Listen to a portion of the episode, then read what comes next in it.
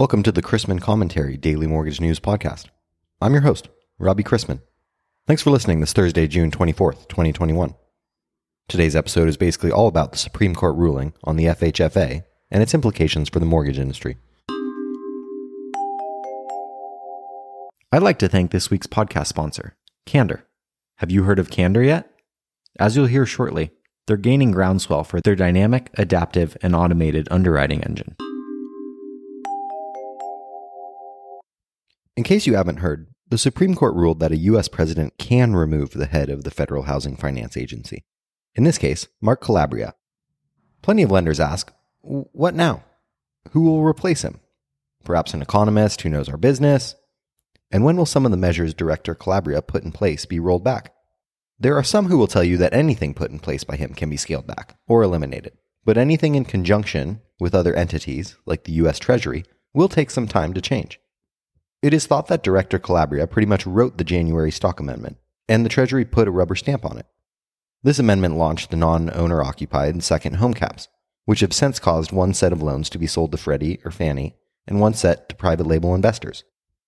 Which begs the question how are rates set for borrowers with two different execution pricing? It has led to uncertainty, and capital markets crews are in the price discovery mode, enforcing some lenders to be correspondents and release servicing to aggregators. So, the Supreme Court rejected claims that the FHFA exceeded its authority in the context of profit sweeping from the GSEs, and concluded that the FHFA's structure violated the separation of powers, giving the president the ability to remove the current FHFA director. So, now what? Think of all the new programs whose testing was put on hold under the current management that might come back. First off, listeners should know that not everyone wants to say, quote, happy trails, end quote, to Director Calabria. Senior fellow John Berlau offered this statement in praise of Calabria's biggest achievement in, in a post. Quote, Mark Calabria has served taxpayers and the housing market well in his oversight of the government sponsored enterprises, Fannie Mae and Freddie Mac. He halted, uh, then, in collaboration with then Treasury Secretary Steve Mnuchin, he reversed the Third Amendment net worth sweep that left the GSEs stripped of capital and at risk of needing another massive taxpayer bailout. His regulatory capital framework set a course for privatization of the GSEs and reduced their competitive advantage over private housing finance entities. His successor would do well to heed Calabria's excellent stewardship of the GSEs. Morgan Stanley weighed in. Quote, well, the previous administration said that it was focused on the GSEs leaving conservatorship and that it would get it done reasonably fast. The current administration is much more focused on affordable housing. Biden has outlined a plan to build, preserve, and retrofit more than 2 million homes and commercial buildings to address the affordable housing crisis through a variety of means, including tax credits, grants, and the elimination of exclusionary zoning laws. In Biden's presidential campaign, he also ran on a housing platform that specifically involved helping families buy their first homes and build wealth by creating a new refundable, advanceable tax credit of up to $15,000. Although this specific policy has not made it into the AJP and has been proposed in a separate bill. We think that the timeline of moving the GSEs out of conservatorship has likely been delayed, and any large scale changes to their footprint are also both less likely and pushed further into the future. This likely means that the status quo will continue, reducing the likelihood of the GSE footprint getting smaller at the expense of Ginnie Mae securities and the private label. We think there are a few changes that we could see from the current landscape. One, increased focus on providing access to homeownership. The Biden administration has previously floated a tax credit for first time homebuyers, which could mean an increase in supply, which would be a negative for agency mortgage backed securities. We were already on a path toward easier lending standards. An increased focus here has the potential to accelerate the trajectory, augmenting demand for shelter and muting, though not negating, the impact of building affordability pressures. Two, in looking to increase access, they could also increase cross subsidization, where higher credit borrowers subsidize lower credit borrowers. One methodology would be increasing the LLPAs on the top of the credit spectrum while reducing LLPAs at the lower end, which would make their LLPAs look more like Ginnie Mae, which has a constant MIP. Three, we could see an increase in usage slash decrease in restrictions to the programs like Refi Now or Refi Possible that allow lower income homeowners to refinance with lower rates, which would be a negative for specified pool stories versus TBAs. Four, if they are looking to widen out the credit box and need to pay for it, we think there is a reasonable chance that the PSPA caps on the current percent of non owner occupied loans that could be originated could be removed, This rule currently will result in non owner occupied loans going through the private label market. But given the better credit profile of non owner occupied loans, we think the GSEs under a different director may want to retain more. This would reduce issuance in the private label market while continuing issuance in the conventional space. Number five, we would assume that if the non owner occupied loan ruling were removed, the restriction on the combination of no more than 3% of refinances and 6% of purchases having more than two thirds of the following characteristics would also be removed an LTV above 90, DTI above 45, and a FICO less than 680.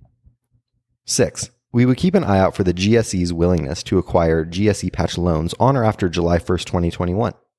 The mandatory compliance date for the revised QM rule has already been postponed to October 1st, 2022, a move that extended the GSE patch to that date. But the GSEs have recently stated that under the guidance of the FHFA, they will only be accepting loans that meet the revised definition as of July 1st, effectively ending the patch later next week. While we do not expect that to dramatically tighten lending standards, aligning more closely with the mandatory compliance data would mean easier lending standards, if only on the margin. Last but not least, number eight, we will be paying attention to any changes with respect to credit risk transfer issuance Issuance has been curtailed since the onset of COVID 19, with one GSE, Fannie, not issuing since the first quarter of 2020, resulting in over $500 billion of mortgages yet to be referenced in the credit risk transfer. Any changes here could lead to a substantial increase in new issuance volumes. End quote. Many in the mortgage industry were popping champagne bottles yesterday as the Supreme Court threw out a core part of the Collins et al. versus Yellen lawsuit filed by Fannie and Freddie investors that challenged the government's collection of more than $100 billion in profits from the GSEs. The ruling also concluded that FHFA's structure violated the separation of powers, leading to President Biden's ousting FHFA Director Mark Calabria, an advocate for releasing Fannie and Freddie from government control.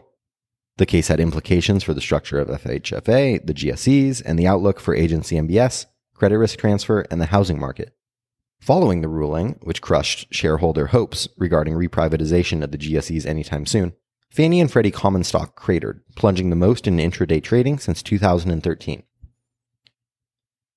In regard to economic releases, sales of new homes fell in May for the second straight month, declining 5.9% to a 769,000 unit annual rate and sales were revised lower for each of the prior three months. This was the lowest rate since May 2020, though it wasn't due to a lack of inventory, as the month's supply of new homes increased to the highest level, 5.1 months, since May 2020. The drop in new home sales reflects increasing affordability challenges for first time homebuyers and growing frustration about the lack of new and existing homes available for sale. I have an early flight out of Orlando this morning, and in the very early going, rates appear to be pretty much unchanged from Wednesday. But we could see some market moving news in the way of advanced indicators for May, May durable goods orders, final Q1 GDP, which is old news, and weekly jobless claims. Later in the morning this morning brings Freddie Mac's primary mortgage market survey for the week ending June 24th, June Kansas City Fed manufacturing, and several Fed presidents speaking.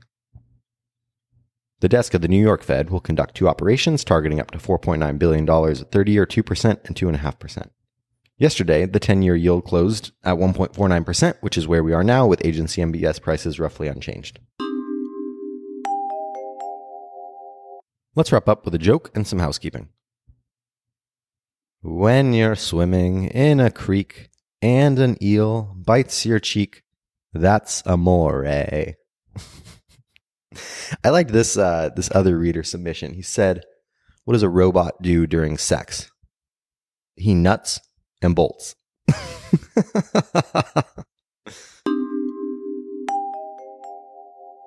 Thanks again to Candor for sponsoring today's podcast. I look forward to hearing more great things. Want to know more?